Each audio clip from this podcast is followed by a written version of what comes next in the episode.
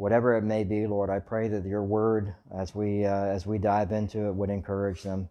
And uh, again, we ask, just uh, let me get out of the way so you can do the work, Lord. And we thank you, and um, and, and, we just ask that this word be yours and, and not mine. And uh, we pray for the Holy Spirit to uh, to show us application, to allow us to live it. And we thank you, and we ask these things in Jesus' name. Amen. Go ahead and be seated. All right, I entitled this uh, Christ is Born, the Cradle, the Cross, and the Crown. Christ is born, the cradle, the cross, and the crown. We'll look at the cradle, verses 5 through 7, the cross, verse 8, and then the crown, verses 9 and 11. It's funny, we were talking, as you were talking, Pastor Roy was talking about Pastor um, Hector and Jen. Today's his last day of teaching there in Guanajuato. And so we were praying for him this morning and um, you know, just the the tearing of the hearts of, of, of, saying goodbye to people that you've been in ministry with for six years. And, um, and, and so keep them in prayer as they will make their way back to, uh, uh, to San Antonio and then, and, you know, be, um, be serving here uh, and, and taking over for Pastor Jim. So we, uh, we pray for that transition and, uh, you know, just thank you, and we're excited to have him back. I mean, selfishly, we want him back here, uh, but I mean, at the end of the day, we do pray for David and uh, and Gabby as well, and just ask that you be with them and um, and, and encourage them uh, as they are being as David's being ordained today. You know, what a blessing for that. So keep them in prayer for sure. Um, we're looking at as as we look at this verse in, in Philippians chapter two. Um, one of the things that I, I love is that I love Christmas, um, and I think sometimes Christmas seems to start earlier every year. That you know, it, you can see at Walmart, and before Halloween even happens, they already have the Christmas decorations going up, and um, and that's a good thing. But I think sometimes we can have the the tendency to look at Christmas through a commercial uh, perspective, and, uh, and and instead of looking at uh, all the presents and the tree, we we we take our focus off the presence of Jesus, and um, we need to remember what that's truly about. Uh, the number one network that's on from November till uh, December is Hallmark. Why is that? Because they show all those romantic movies and families getting together and Christmases that are un, unbelievable. And we fantasize about that. And, and we try to make our Christmases that way, and it doesn't come out. And, and so, again, our, our focus, our presence should be on Christ. And if we do that, everything's going to work itself out. Um, uh, putting Christ first and having our having a mind among ourselves as, as Christ Jesus is what we, we should have the same attitude. And I love, you know, if you if you go a little further, if you want to read further uh, later on, if you go to Philippians chapter two, I believe it's in verse uh, 12 when it tells you to work out your salvation with fear and trembling. There's a therefore there. And that therefore actually goes all the way back to verse 1 and it tells you not to be conceited, to always have the, to be thinking of others.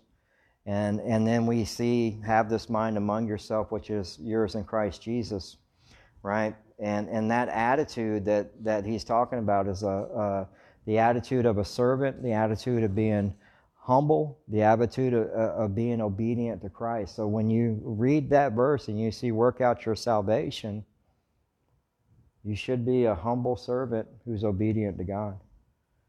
And that's really what our prayer should be for this Christmas.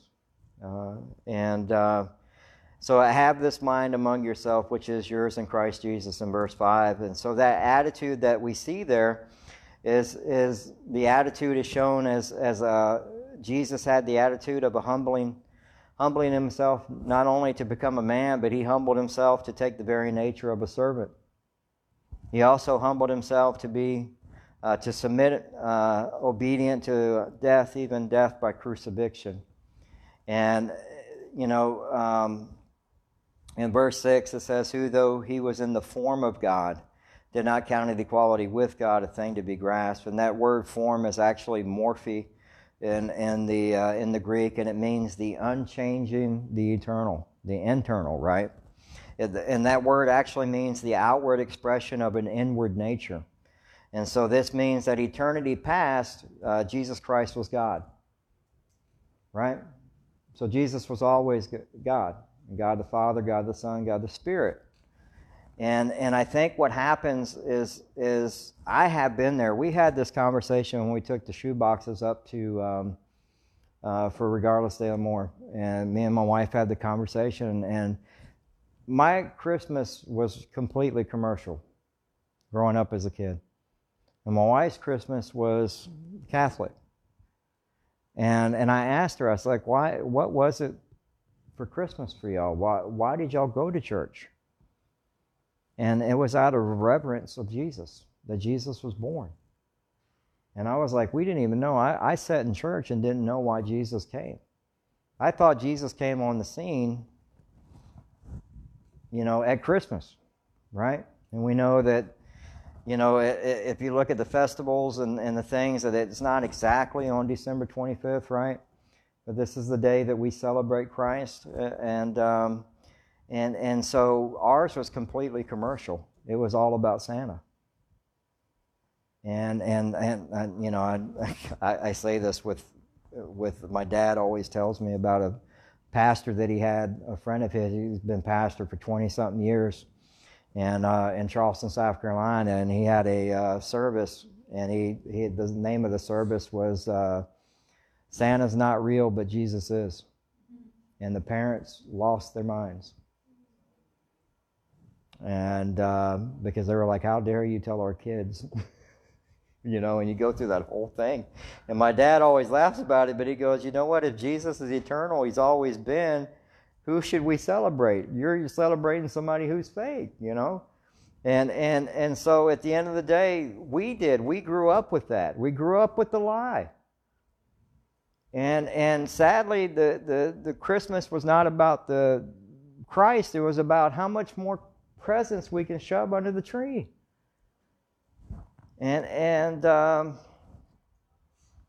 Jesus has always been with us, and, and we should celebrate him every day not just on December 25th. In John chapter 8, verse 58, it says, Jesus said to them, Truly, truly, I say to you, before Abraham was, I am. And Jesus is God with us. One of the greatest verses I love in the Bible, there's two that, that I'm going to share with you. One of these is John chapter 1, verses 1 through 4. In the beginning was the Word. Who was the Word? Jesus. And the Word was with God and the Word was God. He was in the beginning with God, and all things were made through him, and without him was not anything made that was made. In him was life, and the life was the light of men. So we see John marks at the very beginning, going all the way back to Genesis, reminding us of Genesis, the opening book of the Bible. And he tells us that, uh, that Jesus' life event, it took place before the beginning because of, because of eternity. In the beginning was the Word, not at the beginning, uh, not from the beginning, but in the beginning, because Jesus was already there. In Colossians chapter 1 verse 15 it says he is the image of the invisible God, the firstborn of all creation. So again, the the morphe, he's the unchanging, the internal. In Hebrews chapter 1 verses 1 through 3, Long ago, at times, at many times, and in many ways, God spoke to our fathers by the prophets. But in the last days, days He has spoken to us by His Son, whom He appointed the heir of all things, through whom also He created the world. He is the radiance of the glory of God and the exact imprint of His nature, and He upholds the universe by the word of His power. And after uh, making purification for sins, he sat down at the right hand of the majesty on high. So uh, Lord Jesus abandoned his sovereign position to be born. And Jesus did not think of himself, he thought of others. And that was his attitude. It was, it was unselfish. It was always the mind of Christ to think of others. And that should be the same mind that we should have But I think sometimes we can, you know, make ourselves the center of attention. And, and we have to be very careful with that, especially as believers. So it says, Who in verse 6, who there, though he was in the form of God, he did not count equality with God a thing to be grasped. And I love that word because he, he, he talks about Jesus did not cling to the authority of the privileges of his deity. He let go. And we read this, and, and one of the things that I that when I read that verse and I think about the thing to be grasped, I, I think, what are we clinging to during the holidays? Even as believers in Christ, what are we clinging to? Still, he seeks the fellowship of his people, and he sends both sorrows and joys in order to separate their love from other things and attach it to himself. So sometimes we go through testing, we go through things of suffering for growth. But that part of that growth and that maturity that we're supposed to go through is to do what? Is to get us to stop clinging to our own ways and cling to Christ.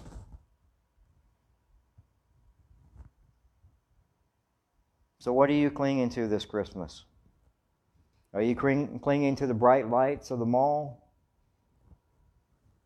Are you clinging to the, the bright lights of the uh, of of the stars of North Star and the big boots, right? Or have you started clinging to the true light, the one that we're supposed to be worshiping this time of year? Maybe you have a tight grasp on the gifts for everyone, and you're maxing out your credit cards so you can fill the tree. But you've forgotten about the presence of Christ this Christmas. You focus on the presence under the tree. And, um, and, and, and, I'll just share this with you. My mom and dad divorced when I was man, we were probably six or seven. It was right in between that age. And from that point on, Christmas was always about my mom trying to make up for that decision. And so every year was like, how much further can the presents go from the tree? And it was never about the presence of Christ, ever. Um, Christmas was uh, watching my dad get drunk and then stumble into midnight mass along with all my other relatives that were drunk. And that's what Christmas was to us as we grew up. And, and I think to myself, you know, um, when I look at Christmas, I, I see that for a long time now, and we were at uh, we were with Mitch at Pastor Mitch this past weekend at the Old Country Christmas at Castroville, and they served at the uh, they had over 250 booths, and one of the things I love is they had the opening of the um, in the middle of downtown Castroville. They had the Christmas lighting, and they actually had the nativity a live nativity scene done by the church by one of the other churches in the area, and they actually read scripture. They lit the tree and they read read scripture of Jesus' birth. And that's how the event started. And I thought to myself, you know how rare this is? You know, as the city gets bigger, Satan will do everything he can to stop that from happening. Because let me tell you something, there was a lady they had singing an hour er, later, and she you know, said, she goes, uh, maybe I shouldn't do this. Well, I guess I'll go ahead. And I said, no, you shouldn't have. The Holy Spirit was trying to tell you, and then she does Black Magic Woman. And I was like, what is wrong with you? You have all these kids out here that are out here celebrating, being with their families. They just heard the Christmas story. But Satan always wants to do what he can do to make Christmas about him. That's why it's so commercial. Think about it from the 50s to the 60s to the 70s to the 80s to now.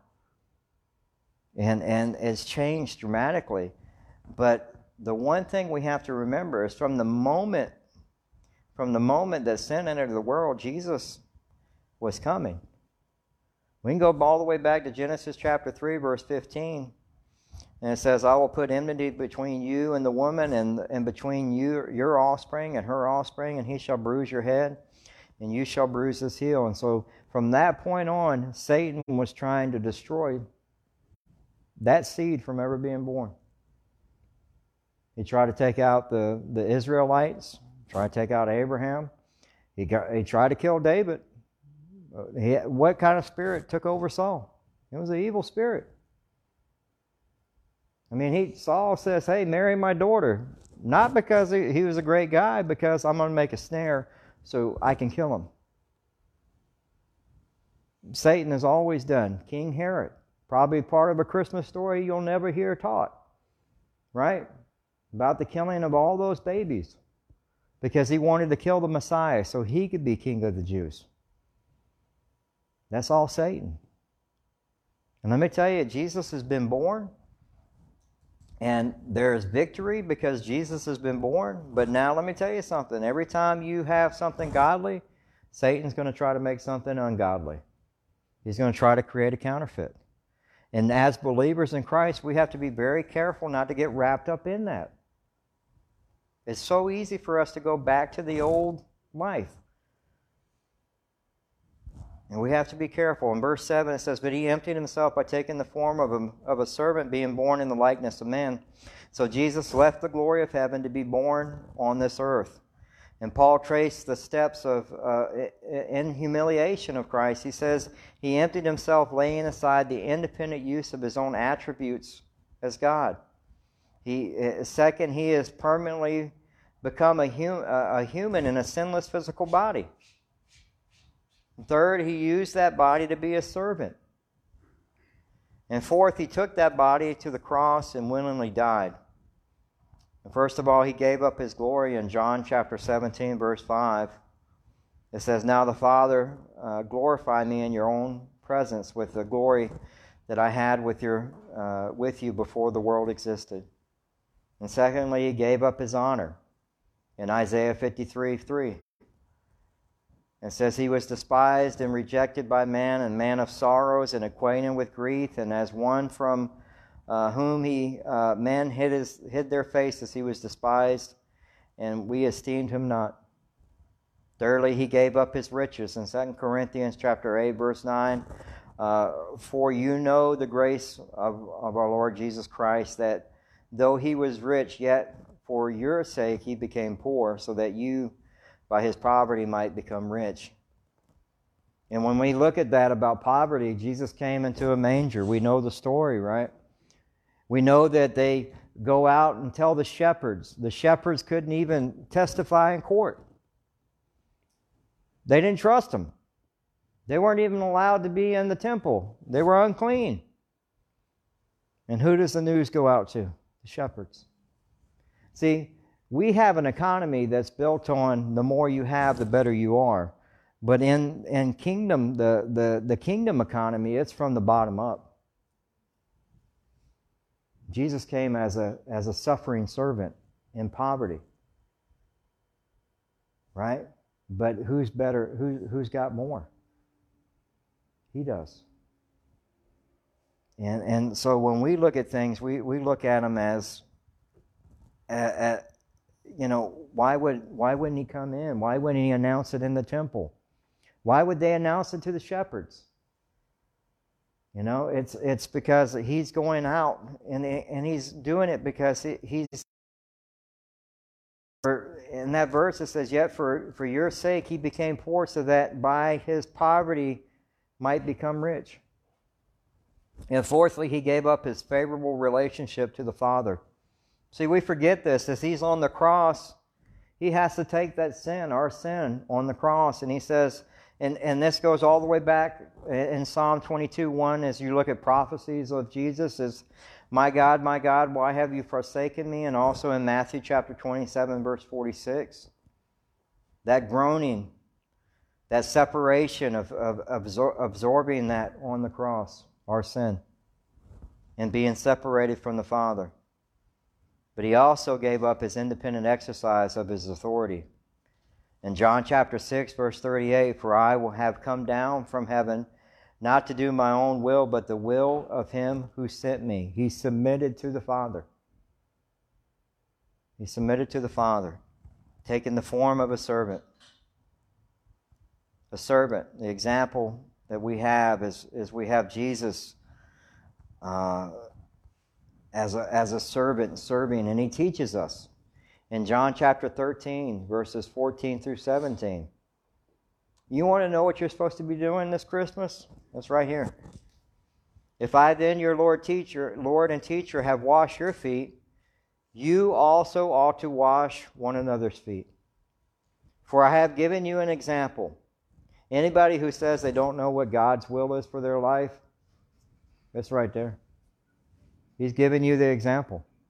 If God tells you, I've given you an example, what do you think He should be doing? The example that was given.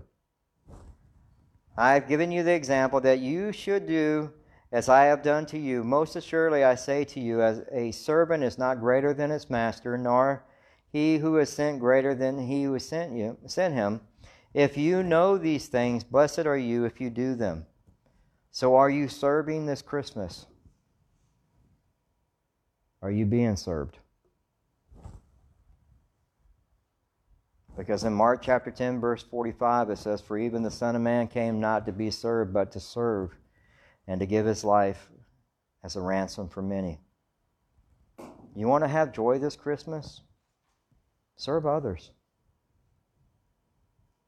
Serve others. There are people hurting, people struggling, it's an opportunity for you to pray and, and, and to, to have them over to your house and open your doors. You know, do something for someone else. Being born in the likeness of men. This is the other verse in, in John chapter 1, verse 14. And this is uh, actually uh, one of the verses I love. It's, uh, it's a great verse to teach on Christmas as well. And the Word became flesh and dwelt among us.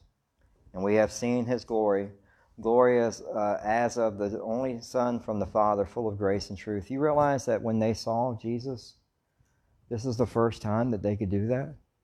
Moses couldn't even do that. Right? He, he tells them, You can't see me. But now we have the true light. Jesus comes, and, and why? Because he always God always wants to be with us. Ever since the garden. That's why the tabernacle was built. That's why the temple was built. That's why Jesus came. He's always wanted to be with us. You can look 700 years before this uh, with his birth in Isaiah chapter 7, verses 14 through 15 as the prophecy's been foretold and answered, and, and therefore the Lord himself will give you a sign. Behold, the virgin shall conceive and bear a son, and shall call his name Emmanuel. He shall eat curds and honey when he knows how to refuse evil and choose the good. Why curds and honey? That's the diet of, of poverty. He's going to be poor. That's, that's the diet of poverty during those times. Didn't have anything. It's not like God said, okay, we're going to put you up at the at the Hyatt, right? Downtown, top floor. Right? Curds and honey. In Jeremiah chapter 23, verse 5, it also in another prophecy. Behold, the days are coming, declares the Lord, when I will raise up uh, for David righteous branch, and he shall reign as king and deal wisely and shall execute justice and righteousness in the land. So we see the prophecies being foretold, right? And, and I love there's an example of a, a, mathematician who actually did the math on the prophecies. And he said that you could fill the state of Texas up to your knees with silver coins. And I'm going to mark one of them, just one, in red on both sides. And I'm going to go drop it somewhere while I leave you in Louisiana or New Mexico. Right? Then I'm going to let you go wherever you want, whether it's in Dallas, y'all are in Abilene, so that's a long drive, El Paso, head down to the coast to Laredo, maybe over to, uh, to Houston. and I'm going to let you close your eyes and put your hand down and pick one of them up. The chances of you picking one of those up is the answer to the prophecies of Jesus. That's how amazing those prophecies are that they were answered. Anyone who tells you that he can't believe in the Bible needs to read the Bible. It's there. It's there. But you need to be able to answer why you read the Bible. Right? See, in our culture, what we do is we, we promote Jesus as just being another religious leader. You'll hear people say, well, he was just a good person trying to do good things for people. And a lot of times people think he was just somebody who just came on the scene 2,000 years ago. That's a lie. It's all lies. We know that uh, regardless of what, what, religious leaders there are out there that believe this mess, uh, we know that he came as a Savior. Jesus didn't need a Savior, he was the Savior. So you can read all the prophecies foretelling the birth of Christ, but name me one prophecy you can read about Muhammad. In the book of Islam, there's not one. Not one. There's none on Joseph Smith in the book of Mormonism. None. Right? And and you know, we have to understand when we look at scripture, we have to be able to as believers to, to be able to say why Jesus was born what he came for, and why we study the Bible. Right? And I asked this question to a group of men this week, and I, I looked like somebody just like a deer in headlights. It scares me. Because you have to be able to answer that question Why do I believe in Jesus? And why do I choose to believe in the Bible? I'll give you this is mine. I choose to believe in the Bible because it's a reliable collection of historical documents written down by eyewitnesses during the lifetime of other eyewitnesses that report to us the supernatural events of that that took place of fulfillment and specific prophecies and claim that the writings are divine rather than human in origin. If I talk about the book of Islam, if I talk about uh, the book of Mormonism, those are human origin books. They're human origin. This is a divine book. It's God breathed. It's 66 books written over a, a, of a period of 1,500 years, written by 40 human authors with different backgrounds, and, and, and tax collectors, fishermen, shepherds, three different languages. The Bible is the most important book in, in the history of mankind because it is without error. It's without error. It holds the questions to some of the biggest answers that we need. From where did I come from? Why am I here? What happens to me when I die? And above all of this, the Bible has the one unified message, and in the one thing that's that's center in the whole Bible is the Messiah, Jesus. And so anybody that believes that Jesus is just an angel, is a lie. It's a lie.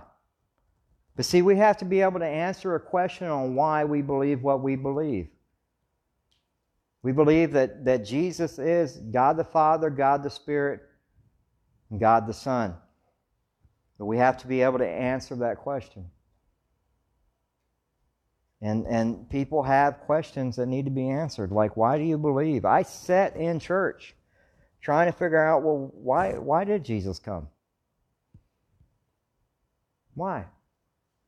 I remember the first time we showed up at church at Grace Calvary Chapel. We, it was January, uh, or was actually, uh, that's when I gave my life to the Lord. It was in November of 2008. We showed up, our marriage was done. Wife left. She had had enough of me. And I sat in that church as Joe taught the book of Luke, and I thought to myself, well, why did Jesus come? I, I, have been, you know, I, I really hadn't attended church and I needed to know the answers, and, and we were taught. Joe went through all that. And I was like, wow, he actually, there was a purpose for him coming. There was a purpose for him dying. There was a purpose for him being resurrected. I didn't know all this.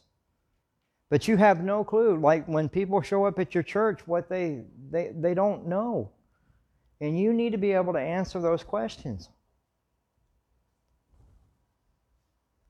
So know why you believe that Jesus is the Messiah. Know why that you believe that Jesus is the Son of God. And know why that you believe that Jesus died on the cross for the sins of this world and was resurrected and defeated death so that you could have eternal life and that you could be forgiven of your sins. That's why he came. We see the cross here in verse 8. It says, uh, In being found in the human form, he humbled himself by becoming obedient to, to the point of death, even death on the cross. So D- Jesus, ad- again, adopted a, a selfless posture. How far did he go with humility?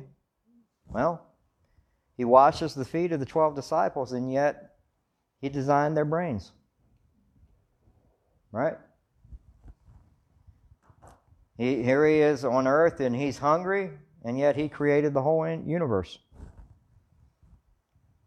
He created life and yet died for his creation. He died the death of a criminal on the cross, and he went all the way thinking of others, thinking of us, and paying the cost for every, every person that would want to follow him. He took that sin upon him on the cross. And, and you know, serving in, in ministry is one thing that I've learned is real simply is this going to cost you something?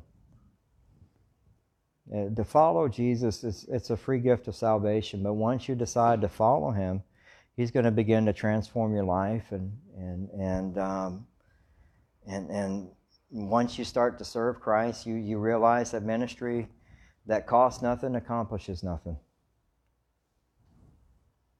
And, and I love what Dr. J. Hewitt says. He says that if there is to be blessings, there must be bleeding. That's a hard way of hearing that, right? And so when I think of the cross, I think, man, Jesus' whole life, from the manger to the tomb, was marked all the way to the end with genu- genuine humility. He was humble all the way to the end. Father, forgive them, for they know not what they do. Right? And we see the crown in verses 9 and 11. It says, Therefore, God has highly exalted him and bestowed on him the name above uh, that is above every name, so that at the name of Jesus every knee should bow in heaven and on earth and under the earth, and every tongue confess that Jesus Christ is Lord, to the glory of God the Father. And so when men actually uh, placed Jesus in the tomb, that was the last thing that any human hands had did to him. You ever think about that? The last thing. And from that point on, it was God who worked. Men had done their worst to the Savior. From the time of his birth, they have to move him to Egypt because King Herod decides, I'm going to kill the Messiah. Angel of the Lord comes and tells him he have to come. But you know what's crazy is there's a prophecy that says that he has to come from Egypt. There's another prophecy that's answered in the Old Testament.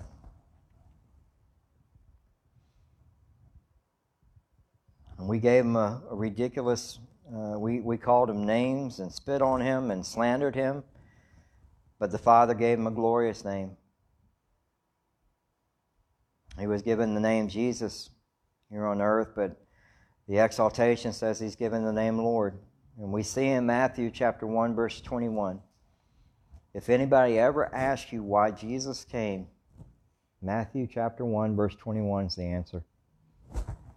And she will bring forth a son, and you shall call his name Jesus, for he will save his people from their sins. That's as easy as it gets, right? You don't have to be a great theologian to to understand that. Why did Jesus come? To save his people from their sins. Right? He ascended to the supreme, the Prince of Peace, and Uh, God the Father's reaction in verse 9 Therefore, God highly exalted him and bestowed on him the name that, that is above every name. So we have the cradle and the cross and the crown, and, and God lifted him up above, uh, beyond the heavens. And we can see in verse 10 it says, So that that the name of Jesus every every knee should bow in heaven and on earth and under earth. Notice that he's given the name above every name. The name of Jesus, he's given the name of Lord. Jesus Christ is Lord. And and when we read that every knee should bow, I think this is one of the things that we have to understand is that you will bow either in submission or you'll bow in restraint. You have a choice to make. You'll bow in submission or bow in restraint. To bow actually means that you've chosen to follow Jesus, it means salvation. You surrender your life over to Him and ask Him into your heart. To bow before Him in judgment means condemnation. See, everybody has eternal life. We all do. But we have two addresses for that. You either follow Jesus here, right? And you have eternity with Him in heaven, or you face judgment and, um, and you'll spend eternity in hell. Right? See, we don't talk about that much, and and and uh, you know, I, I, Joe explained that to us, and I thought, man, that's so so brilliant because it's so easy to to figure out. You know, am I going to live forever? Oh yeah, you will. But there are two addresses, either with Jesus or or in hell. And and so by you bow in salvation, right, and bow in submission, or you bow in restraint. To be absent from the body is to be present with the Lord. And so if you don't make the choice here on earth, it's too late once you see him. It's too late. All it takes is one one sin. Not sins, one. You can't, your good's not going to outweigh your bad. It doesn't matter how many times you pray to, to Allah, that's, that stuff ain't going to work. You're not going to come back recreated into a caterpillar or cricket. That's not going to happen. See, all this stuff is being taught. You're not going to be somebody's angel or spirit. That's, that stuff's not going to happen. You're going to face judgment if you don't choose to follow Jesus here. There's a purpose for Christ coming. In Isaiah chapter 45, verse 23, it says, uh, Isaiah 45, 23, says, By myself I have sworn, from my mouth has gone out, and, and righteousness, a word uh, that shall not return. To me every knee should bow, every tongue shall swear allegiance. Again, prophecy. Prophecy, prophecy, prophecy, prophecy. Being answered time and time and time again. And Jesus is going to return. He's going to return. And so, what is the real Christmas story? It's Emmanuel, God with us. That's what we shared in Matthew chapter 1, verse 21. She will bear a son, and you shall call his name Jesus, for he will save his people from their sins. All this took place to do what? To fulfill what the Lord had spoken by the prophet. Right? That's why I love prophecy. End of times prophecy should excite you. It scares a lot of people. It should excite you because Jesus is returning. He's coming home for his bride his church. In verse 23, it says, Behold, the virgin shall conceive and, and bear a son, and, and that's again the prophecy we just read. And the Lord of glory let, left heaven and humbly came to bring us the gift of eternal life. So we see the babe in the manger was God giving himself completely away and yet remaining God. And what we uh, what he is saying to us is let this mind be in you. Reach out to somebody else in need this Christmas. Because there are people hurting. There are people wanting to know what this thing is all about. Invite them to church. Invite them to church. The, the gift that we need is Jesus. And it shouldn't, shouldn't just be open on December 25th. It should be available. It's available to us all the time. But there are gifts for you as believers. It's in the Bible. I'm going to give you a couple of gifts that are in the Bible. We have the gift of a Savior. In Matthew, we just read this in Matthew 1 21, and uh, Jesus was sent for us to save us from our sins, right? The second, we have the gift of God's love in Jeremiah chapter 31, verse 3. I have loved you, my people, with everlasting love, with unfailing love. I have drawn you to myself. We have the gift of God's grace in Ephesians chapter 2 verses 8 and 9. For by the grace you have been saved through faith and not of yourselves. It is the gift of God, not of works, lest anyone should boast. In John chapter 14 verse 27 we have the gift of God's peace. And that's what some of y'all need for Christmas is peace. I am leaving you with this gift, with the gift, peace of mind and heart. And the peace I give is a gift the world cannot give. So do not be troubled or afraid. That's what a lot of people need right now. They're searching, trying to figure out where they can find peace. And it's only going to be found in the Prince of Peace. We have the gift of the Holy Spirit in Acts chapter 1, verse 8. But you will receive the power when the Holy Spirit comes upon you. You have the gift of a brand new life in 2 Corinthians 5:17. Therefore, if anyone is in Christ, he is a new creation. Old things have passed away. Behold, all things have become new.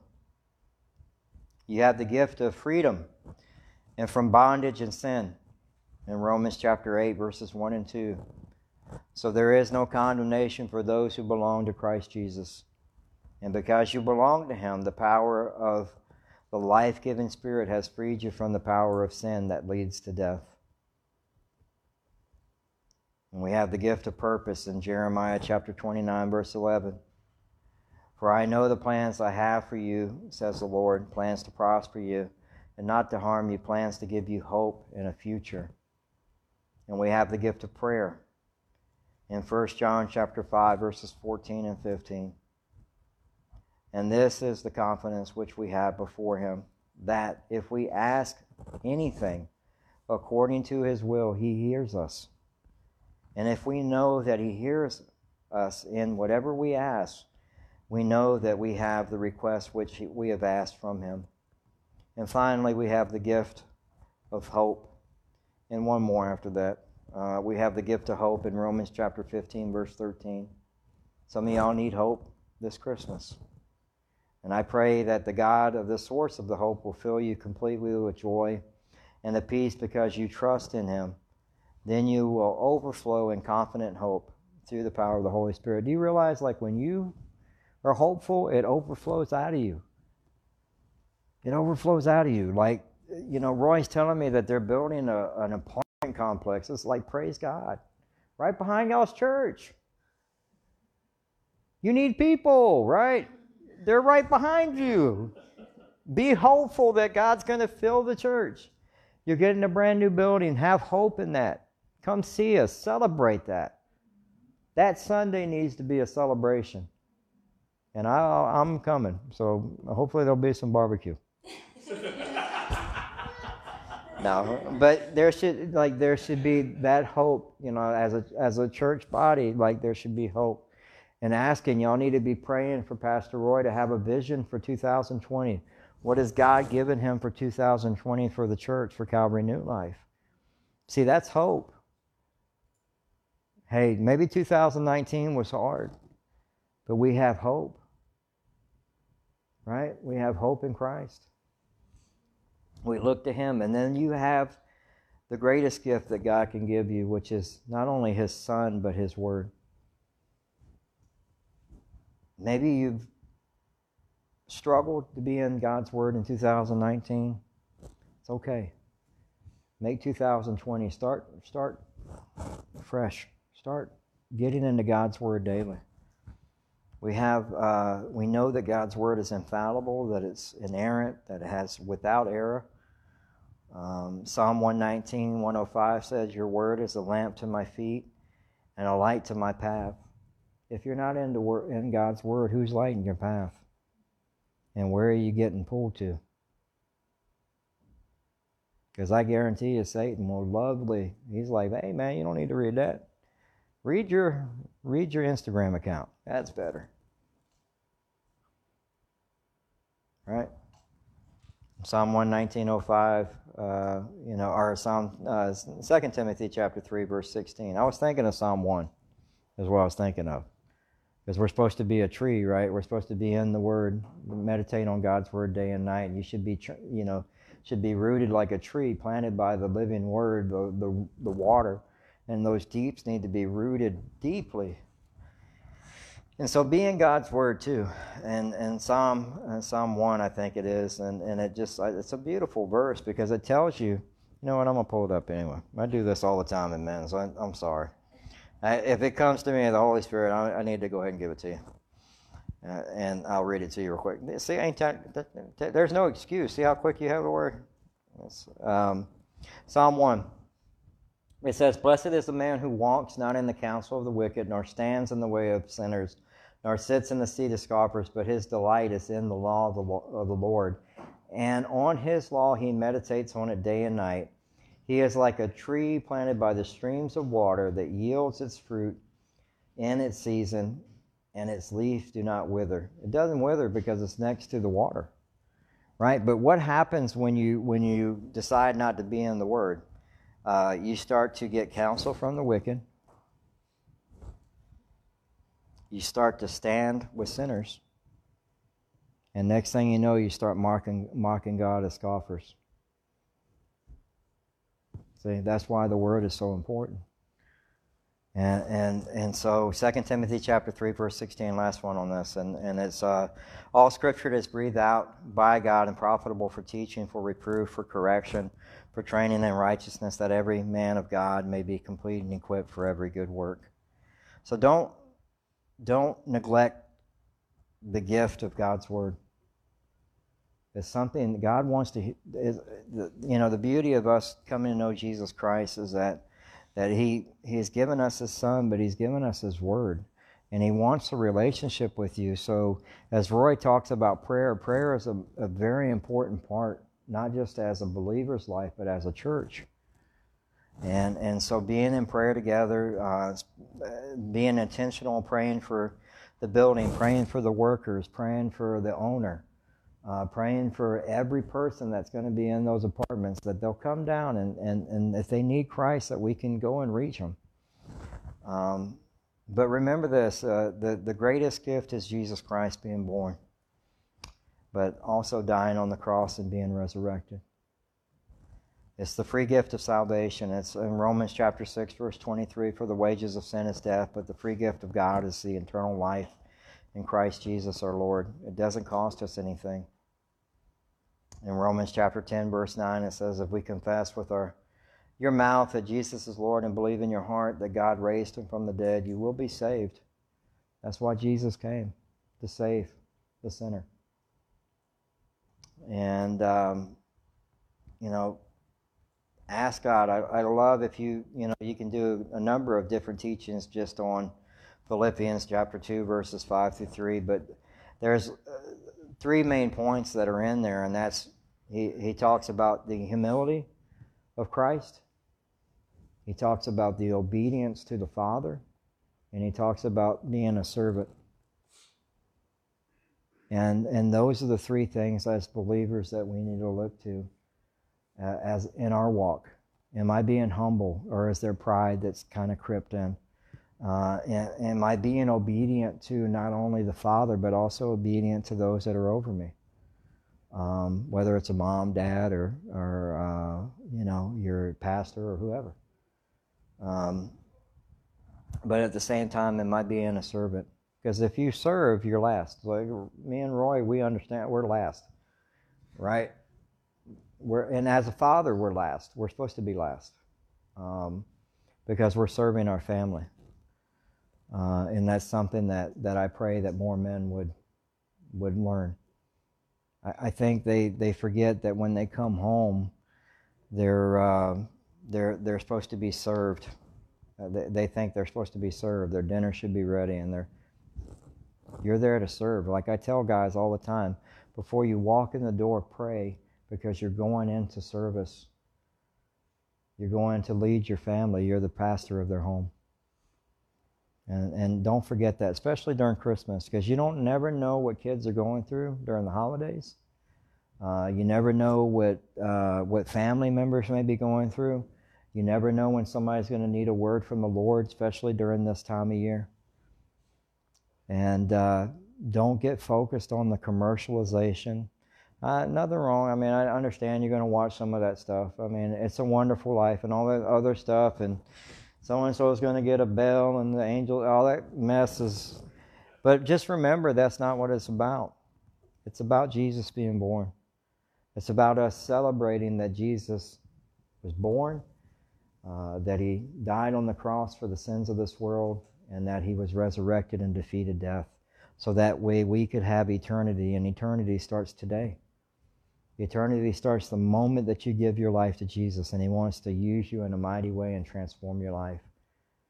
So let's let's pray, and we'll close it out. And uh, and I'm going to pray for y'all's building, and uh, and pray for Pastor Roy. Let's uh, let's pray. Father God, we do thank you, Lord, for today. We thank you for getting everybody home safely from Abilene. Uh, we we uh, we thank you for just seeing Reese. Uh, man, he, amazing. Uh, the the second and third place, man. Praise God. Uh, we pray for uh, for this church, for Calvary New Life. We pray that you be with them. Pray that you be with Pastor Roy.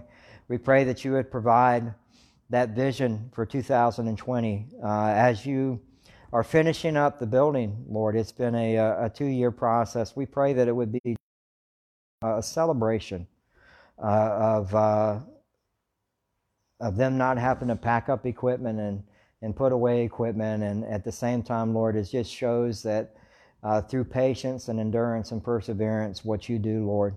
And, um, and, and, we just pray that you just continue to be with Calvary New Life, be with each of the, uh, the people here, that you just uh, grow them, encourage them. Let us find hope in what you're doing in this area, Lord, that we can reach this community with the gospel, with the good news, and we just thank you, just everything that you're doing, Lord. And we pray for this, this message. We pray for application. If we don't know where to start, Jesus gave us the example by washing feet, uh, washing the feet of others, which means serving others, having the attitude of serving. Let us have that in our lives, Lord.